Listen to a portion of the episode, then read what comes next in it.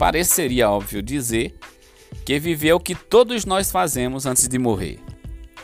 Mas a obviedade acaba quando analisamos que certas pessoas reduzem a vida a um mero existir. Trabalhar, pagar contas e ver os dias passarem não significa necessariamente que estejamos vivendo.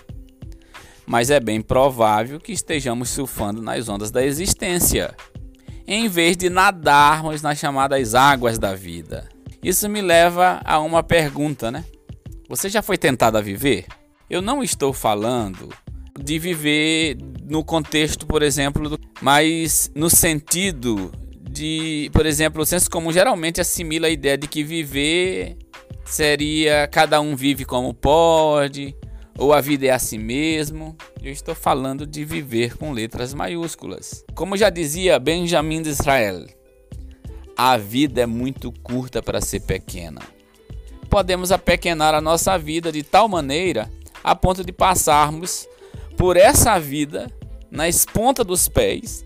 Eu digo manhã, tarde, noite, de segunda a sexta-feira com festinhas no sábado, bebendo, trabalhando, de, é, dormindo, mas sem que sejamos percebidos ou notados. Foco na pergunta, cara. Alguma vez você foi tentado a viver?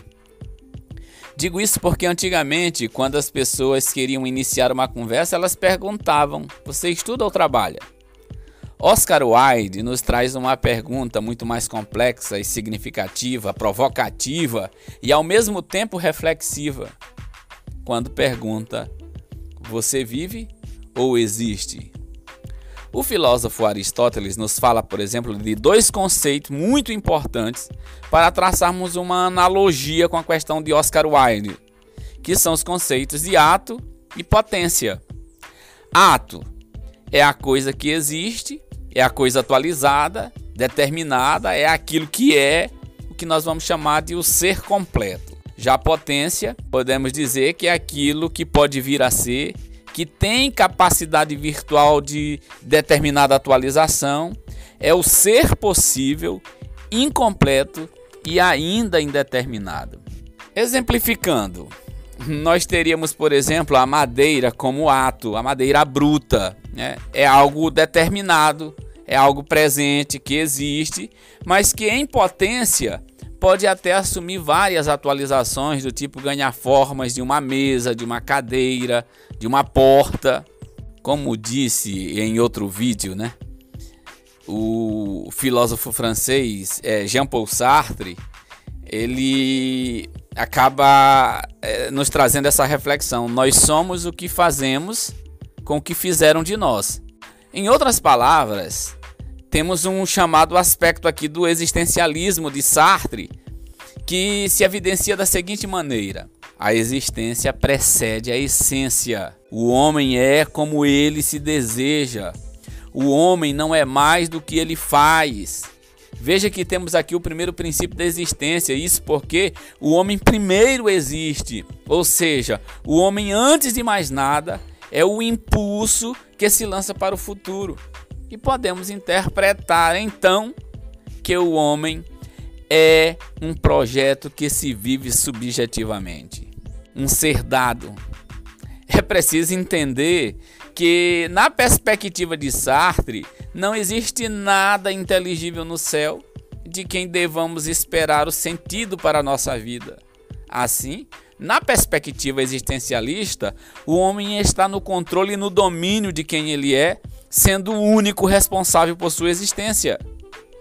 Precisamos encarar então o fato de que toda ação humana ela é motivada impulsos e por isso e por isso ele precisa eh, e sente falta de alguma coisa, aí ele deseja alcançar essa coisa e vai em busca de alimento, de abrigo, de repouso como também ele busca sempre o reconhecimento dos outros, ele busca o amor, ele busca a beleza e etc.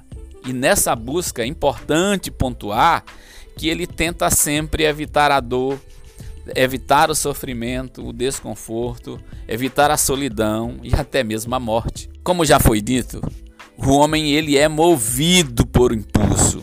Isso porque ele possui o que nós chamamos de uma estrutura emotiva, passional.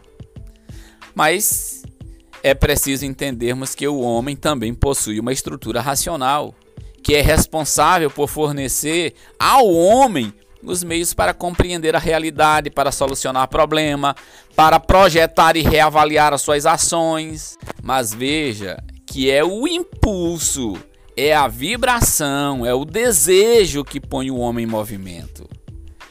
Eu gostaria então de aproveitar a oportunidade para traçar uma dicotomia entre desejo e vontade. Enquanto atos da vontade eles são reflexivos, ponderados, racionais, é preciso se dizer que os desejos eles são manifestamente expressos por sentimentos e emoções, até por impulsos que acabam nos afetando independentemente do nosso consentimento. É importante pontuarmos também que quando nós somos afetados por esses sentimentos e impulsos do desejos, nós não podemos garantir como será a resposta a esses impulsos, se é de prazer ou de cólera. Então, nesse sentido, podemos entender o que nós chamamos de paixão, que etimologicamente vem do termo grego patos, que significa sofrer, suportar ou deixar-se levar por. Nesse caso, nós precisamos também considerar a paixão como qualquer é, afeto, né? Seja fraco, seja forte, seja triste, seja alegre. Eu queria chamar sua atenção é, para esse ponto. Você já percebeu que nós é, somos simplistas muitas vezes ao falarmos da paixão? Então, primeiro, não existe apenas a paixão amorosa. Nós precisamos encararmos o fato de que existem paixões de ódio, de medo, de inveja, de glória. Nesse caso, entendemos que existem paixões é, tanto quanto são os chamados afetos humanos. Uma outra coisa que eu gostaria que fosse entendido aqui é que precisamos entender com mais clareza é, o fato de que a paixão ela não pode ser reduzida ao tom pejorativo como se fosse um distúrbio ou uma doença. Mas a paixão faz parte da realidade humana. Poderíamos chamar de distúrbio a falta de sentimento, a falta de paixão, a apatia que nós poderíamos chamar de doença ou distúrbio. Então, eu chamo a sua atenção é, e você já parou para pensar que não podemos nos envergonhar das paixões? Elas surgem independentemente da nossa vontade. Não podemos escolher ter ou não ter paixão. É algo que transcende o nosso controle. Talvez você agora até esteja se perguntando se devemos então nos entregar às paixões tal qual elas se impõem. É mais honesto então responder que viver essas paixões de maneira que elas se impõem nos levaria a um problema ou a problemas inconciliáveis e contraditórios. Além do que, não poderíamos nem pensar em viver uma sociedade harmônica, além de deixarmos de possuir uma estrutura de referência moral, isso se nos entregarmos às paixões como elas se impõem. Gostaria ainda de ressaltar o pensamento do filósofo brasileiro Luiz Felipe Pondé, que diz que projetos de vida que são movidos por paixões tristes, como o ódio e a inveja, eles, eles costumam ser mais duradouros do que projetos que são movidos por paixões alegres, como o amor, a generosidade. E com isso, ele conclui com o silogismo de que nós somos mais fiéis a quem odiamos do que a quem amamos.